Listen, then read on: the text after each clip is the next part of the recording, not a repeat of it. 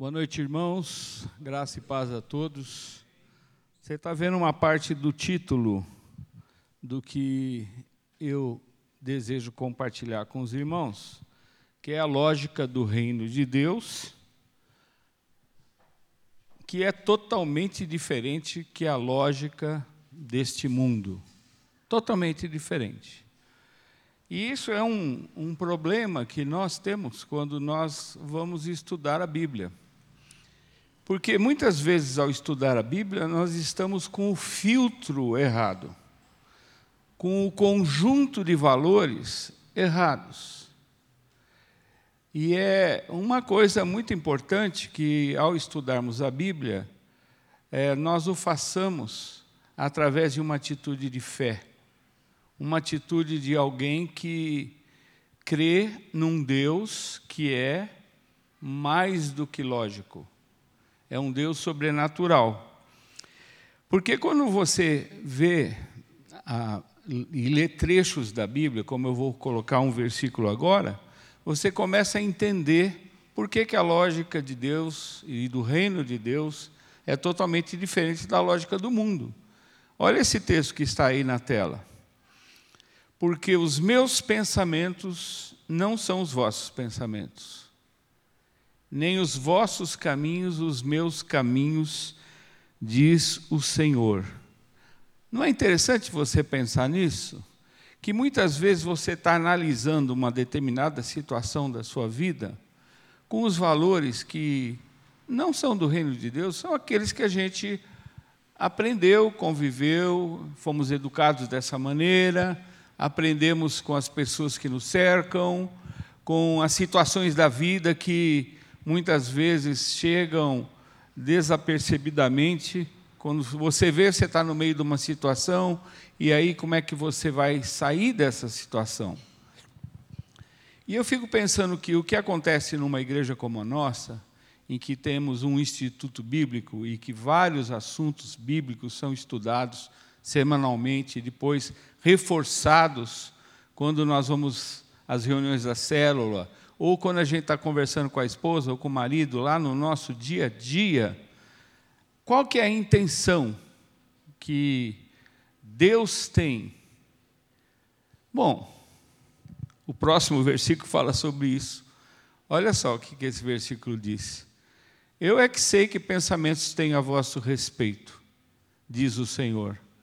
Pensamentos de paz e não de mal para vos dar o fim que desejais. É muito interessante você pensar que da parte de Deus podem vir tempos de refrigério para o nosso coração. E é isso que Ele quer. Podem acontecer coisas que são aquelas coisas que nós estamos aspirando, desejando, sonhando, e que vão nos fazer realmente felizes se tão somente nós cremos que é Ele que está no comando. Ele que está controlando todas as situações. E é Ele que pode determinar o que vai acontecer amanhã para nós, e nós nem imaginamos o que, o que, que possa ser. Por isso que quando nós pensamos na lógica do reino de Deus e na lógica do mundo que nos cerca e que, como disse o Alisson, é, em relação às crianças, o diabo veio somente para roubar, matar e destruir. Ele vai pegar quando nós estivermos despreparados. Ele vai nos pegar numa armadilha qualquer, num jogo de palavras, num silogismo mal feito. Ele vai nos enrolar, porque é isso que ele quer.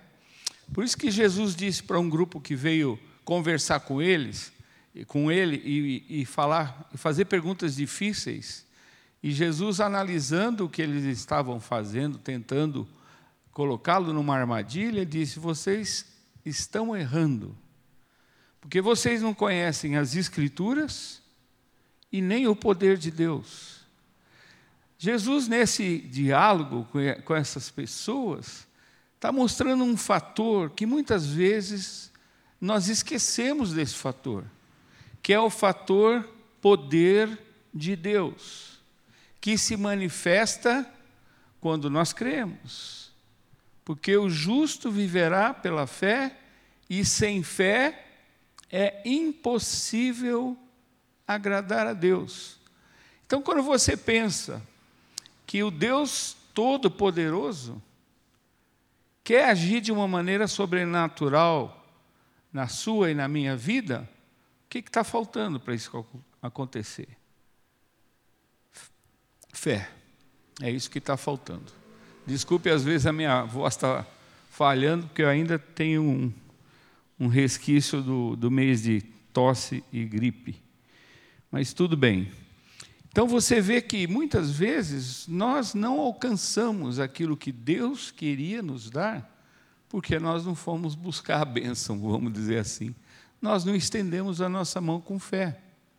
E os problemas, em vez de nós entregarmos para Ele, porque a Bíblia diz claramente, lançando sobre Ele toda a vossa ansiedade, porque Ele tem cuidado de vós, nós resolvemos resolver, é, é, resolver a questão através das nossas habilidades, da nossa inteligência, da nossa perspicácia e deixamos Deus de lado.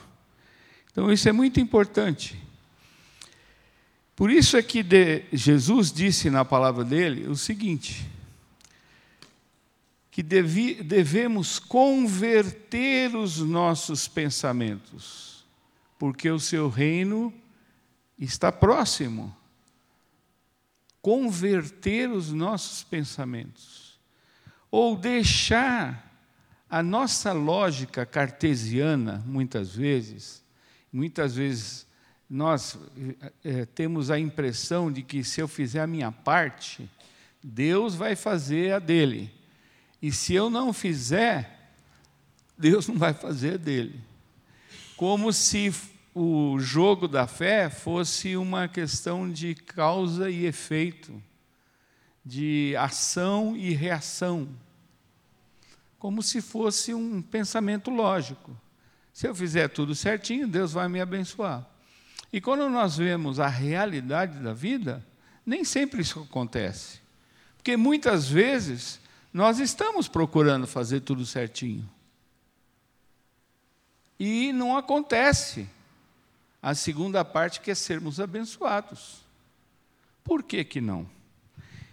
Eu queria mostrar esse versículo em que Jesus fala que nós estamos precisamos, precisando nos converter.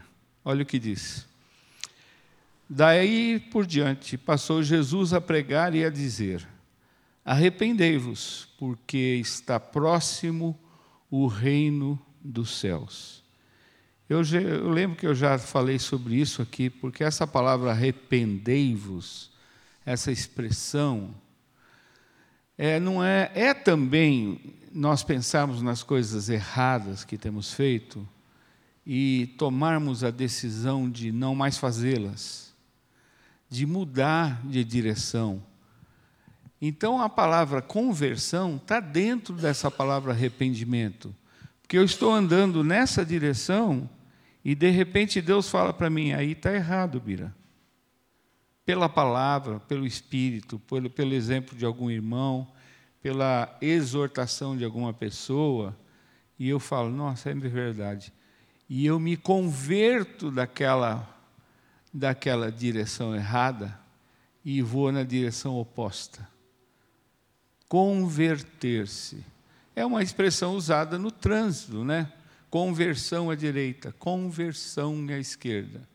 Aí cê, os, uns malucos fizeram uma, uma piada que o camarada está na curva de uma estrada, de joelhos, uma curva à direita, de joelhos orando.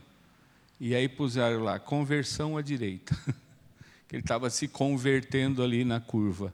É claro que não é isso que está falando. Está falando de você deixar de fazer aquilo que você fazia, porque você percebeu que isso não está no código que nós conhecemos como palavra de Deus inspirada. E isso é algo que é uma afronta a Deus, que é uma mentira, que é uma tara que nós temos, que é uma compulsão, uma palavra muito bonita e usada hoje em dia, né? Ou você vai dizer que não, mas sabe o que é? Eu não consigo me controlar, eu tenho toque.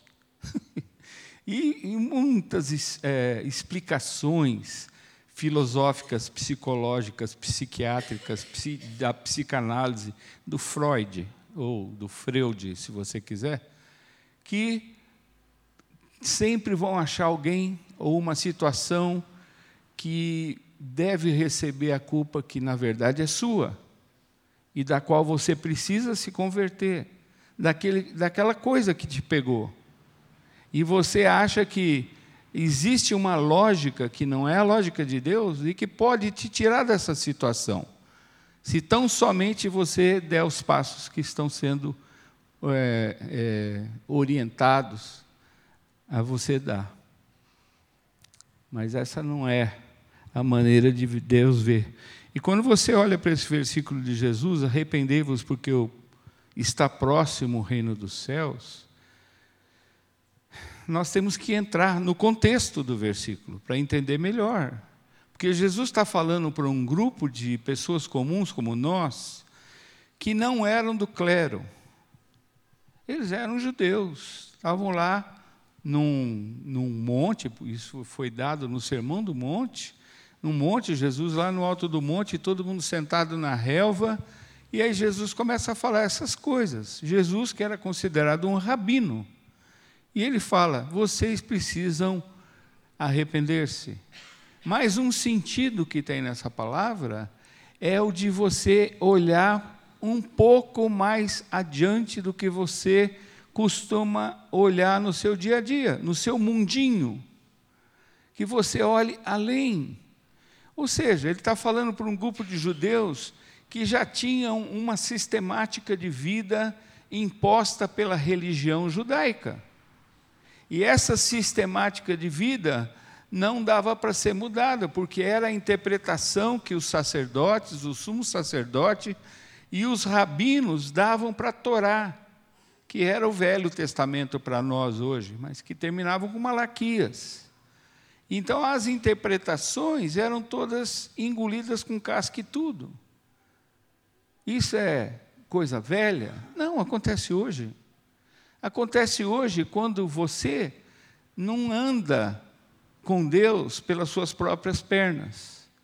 Você tem que seguir o que o líder te diz, ou que o pastor, ou que o apóstolo, ou que o presbítero que é, ele que é da sua cobertura. Já ouviu falar disso?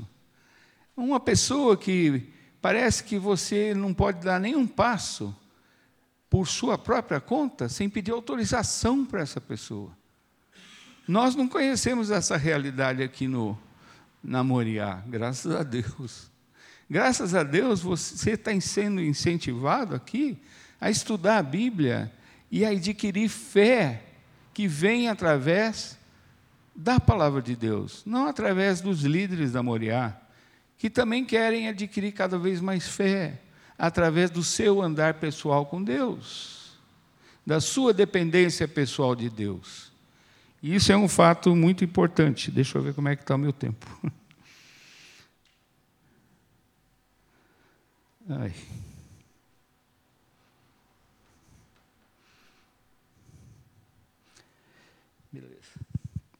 Tá bom.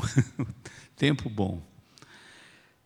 Então isso é muito importante, porque mais uma coisa que está que Jesus está querendo colocar para os uh, que o ouviam é que esse reino de Deus está próximo não no sentido de que está para chegar daqui a pouco.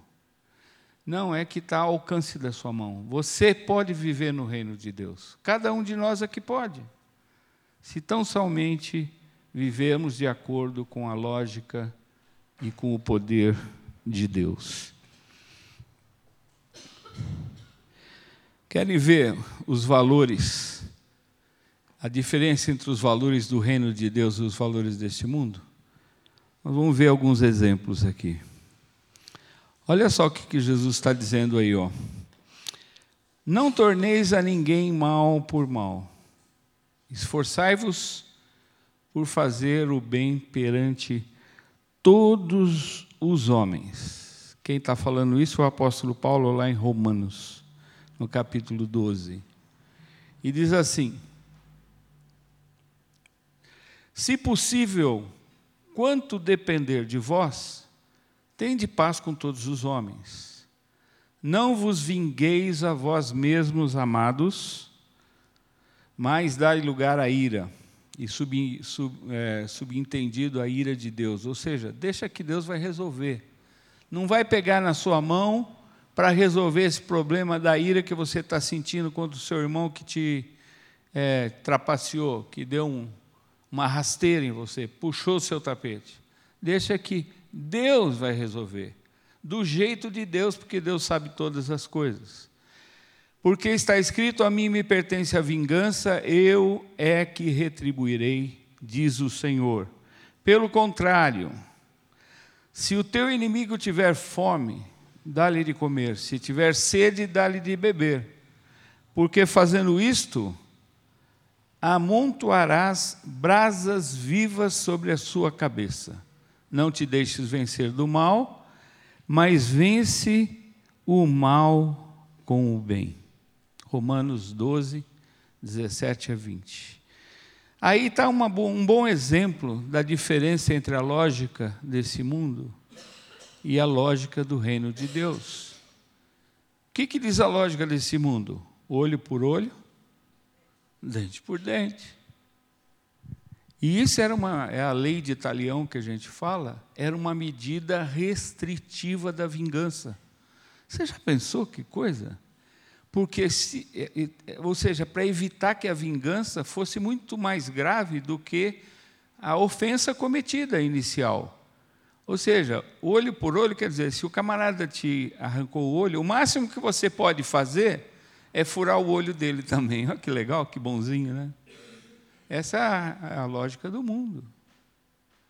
Mas a lógica do, do reino de Deus diz para eu perdoar, para eu amar. Se o meu inimigo tiver fome, dá de comer para ele. Se tiver sede, dá de beber para ele.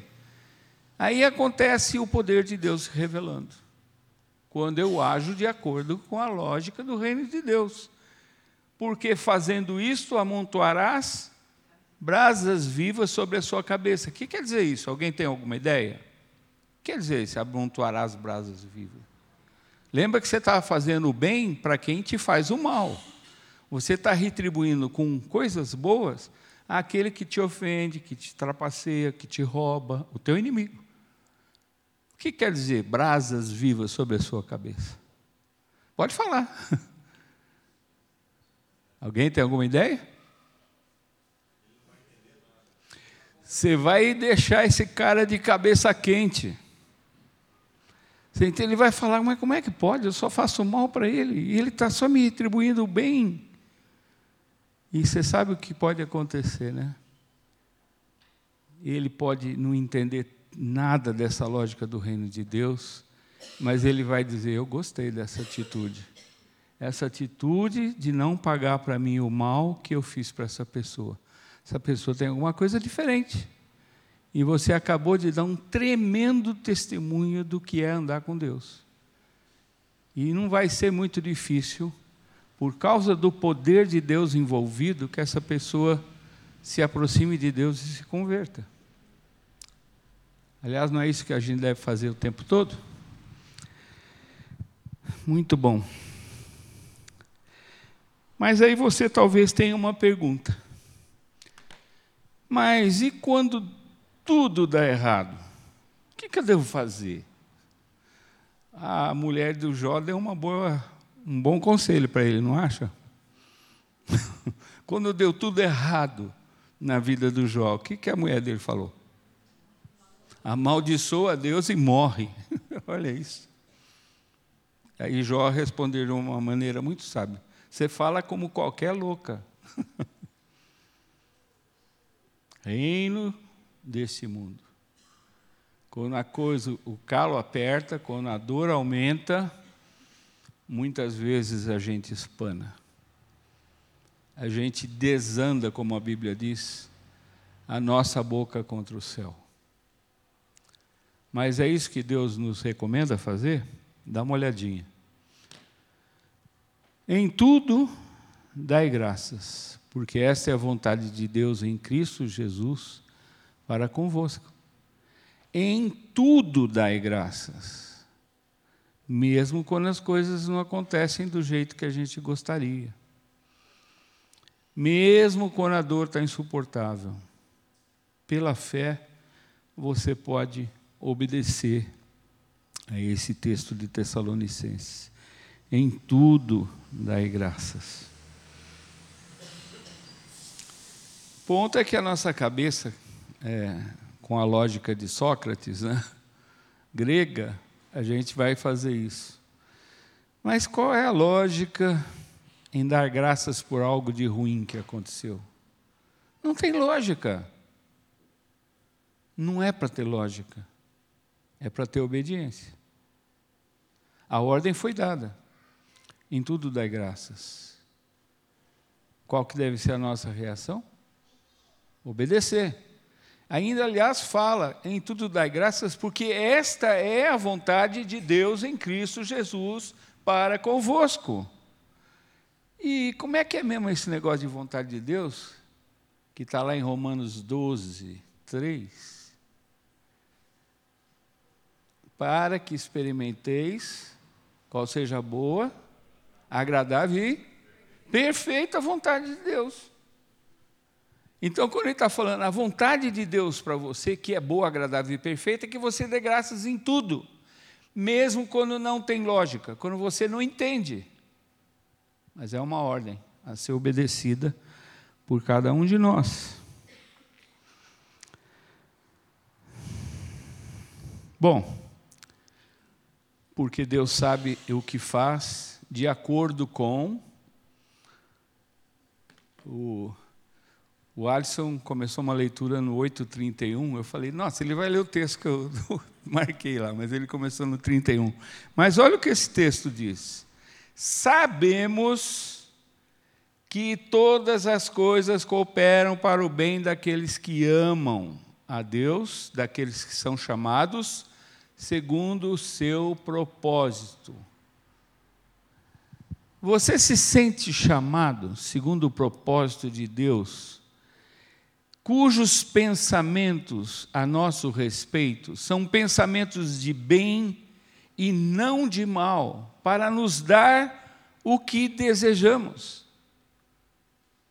Ou seja, você tem um compromisso com Deus, porque você se sente chamado para fazer, ou se sentiu um dia para fazer parte da família de Deus, e você se converteu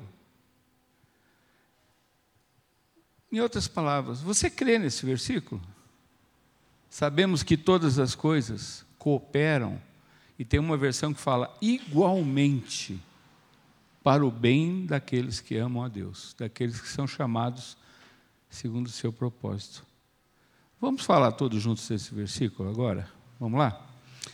Sabemos que todas as coisas cooperam para o bem daqueles que amam a Deus daqueles que são chamados segundo o seu propósito. Dá para crer? Dá para deixar a lógica do mundo de lado e falar: eu creio que a minha vida está nas tuas mãos e que o Senhor não perde o controle da minha vida nunca. O Senhor está no comando. Quer ver um versículo que eu gosto demais? 1 Coríntios 10, 13, não está aqui na minha lista, mas diz assim: é, Não vos sobreveio tentação que não fosse humana, mas Deus é fiel e não permitirá que sejais tentados além das vossas forças. Olha que coisa. Pelo contrário, juntamente com a tentação, vos proverá livramento de sorte que a possais suportar. Deus está no controle. E eu falei sobre essa palavra metanoia como uma luta que Jesus já venceu lá na cruz por nós, mas que nós temos que conquistar essa posição é, pela fé. essa posição de permanência. E isso, Deus vai nos dar muitas experiências, testes e provações, para que você dê esse passo nessa posição. Eu costumo dizer que esse texto que eu vou falar agora, que é João 15, 7, é uma pegadinha de Jesus para nós. Mas é uma boa pegadinha, não precisa ficar cinco pés para trás, não. Porque diz assim: Se permanecerdes em mim, e as minhas palavras permanecerem em vós, pedireis o que quiserdes, e vos será feito. Olha que promessa! Não é violenta essa promessa? Você não vai sair daqui e falar, nossa, que legal, eu vou pedir o que eu quiser e vai ser feito. Ué, mas tem a pegadinha. Não esquece da pegadinha. A pegadinha é: se permaneceres em mim e as minhas palavras permanecerem em vós. Essa é a condição. Ou seja, você conhecer a Jesus e ser achado nele, como diz Paulo lá em Filipenses, que ele considerou tudo como refúgio para encontrar a Cristo e ser achado nele, não tendo justiça própria que procede de lei, senão a que é pela fé em Jesus Cristo. Esse é o permanecer, é, é, esse é o lugar de permanecer. Porque quando eu permaneço em Jesus e as palavras dele permanecem em mim, esse é um processo em que todos estamos, muitos em é, lugares diferentes dessa caminhada, à medida que eu estou nesse processo, eu vou experimentando a vontade de Deus, que é boa, agradável e perfeita, como um modo de vida. Deus vai transformando as minhas motivações. Deus vai transformando os meus valores. Deus vai transformando os meus sons, meus sonhos. E o resultado é que aquilo que eu desejo e peço não pode não ser da vontade dele, porque ele já mudou o meu coração. Será que é, é uma pegadinha é, de mau gosto de Jesus ou ele está querendo o melhor para cada um de nós? Eu estou terminando. Eu tenho um enigma para vocês. Eu tenho um enigma. Mostrando exatamente isso. Os valores do reino de Deus em contraposição com os valores que nós vamos assimilando aqui nesse mundo.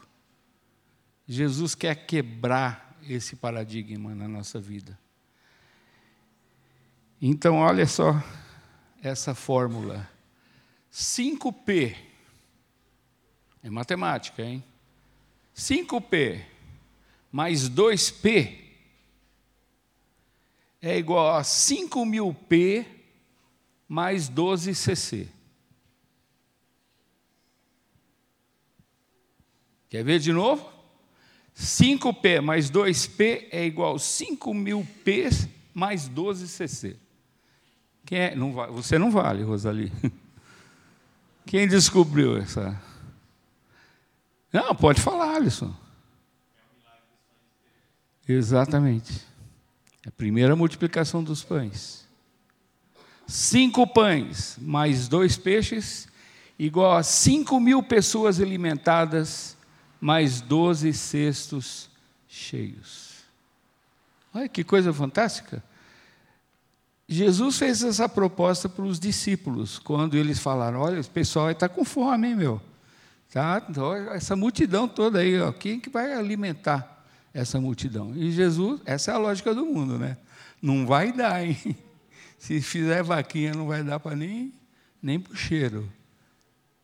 Essa é a lógica do mundo. Aí Jesus falou: Não, dai vocês mesmos de comer para eles. Nossa, ferveu a cabeça dos discípulos, né? não entenderam nada. Não entenderam. Eles estavam pensando com a lógica do mundão aqui. Jesus falou: não, metanoia, vai mais além. Lembra que vocês estão errando porque vocês não conhecem as escrituras, nem o meu poder. Bota esse pessoal sentado aí. E aí vieram os cinco pães e os dois peixinhos, e houve aquela grande multiplicação. A lógica de Deus. Acabei. Nossa, isso é um verdadeiro milagre, não é, Rô? É, fugiu a sua lógica, né? Muito bom.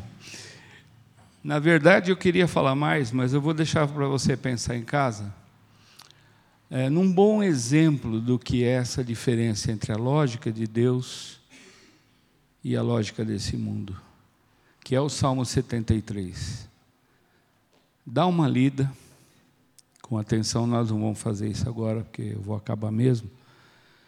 E eu quero dar um exemplo. Mel, que você está pronto? O Mel que vem aqui dançar na frente para nós. Não. Não, mas ele vai ficar de, de orelha em pé ali, porque eu vou botar um vídeo com um testemunho e depois eu passo a palavra para o Alisson e ele termina em oração. Presta atenção nesse vídeo e louve a Deus por causa do seu poder e da sua glória, que ele não divide com ninguém. Amém? Se viesse um anjo me dizer que não existia milagre, eu diria ao anjo que ele estava errado. Eu passei muito tempo da minha vida em sala de cirurgia e vi muito milagre acontecer. Eu podia ficar aqui muitas horas falando a respeito disso, mas eu vou contar apenas um caso de um rapaz de 18 anos que foi se operar lá em Campina Grande. Ele tinha sofrido uma fratura na infância e havia ficado uma deformidade no braço dele. E durante essa cirurgia, ele teve uma parada cardiorrespiratória. Eu estava na sala ao lado, operando, eu tinha feito uma cirurgia de apendicite, tinha uma segunda cirurgia para fazer, e nesse dia tinha jogo do Brasil, e o meu anestesista, doutor Luciano, não voltava para a sala para fazermos a cirurgia. E eu comecei a chamar e a enfermeira disse: ele está na sala vizinha, porque o paciente lá teve uma parada. E aí eu fui ver o que estava parada acontecendo. Cardíaca. Uma parada cardiorrespiratória. O coração dele havia parado numa reação anormal que ele fizera ao anestésico.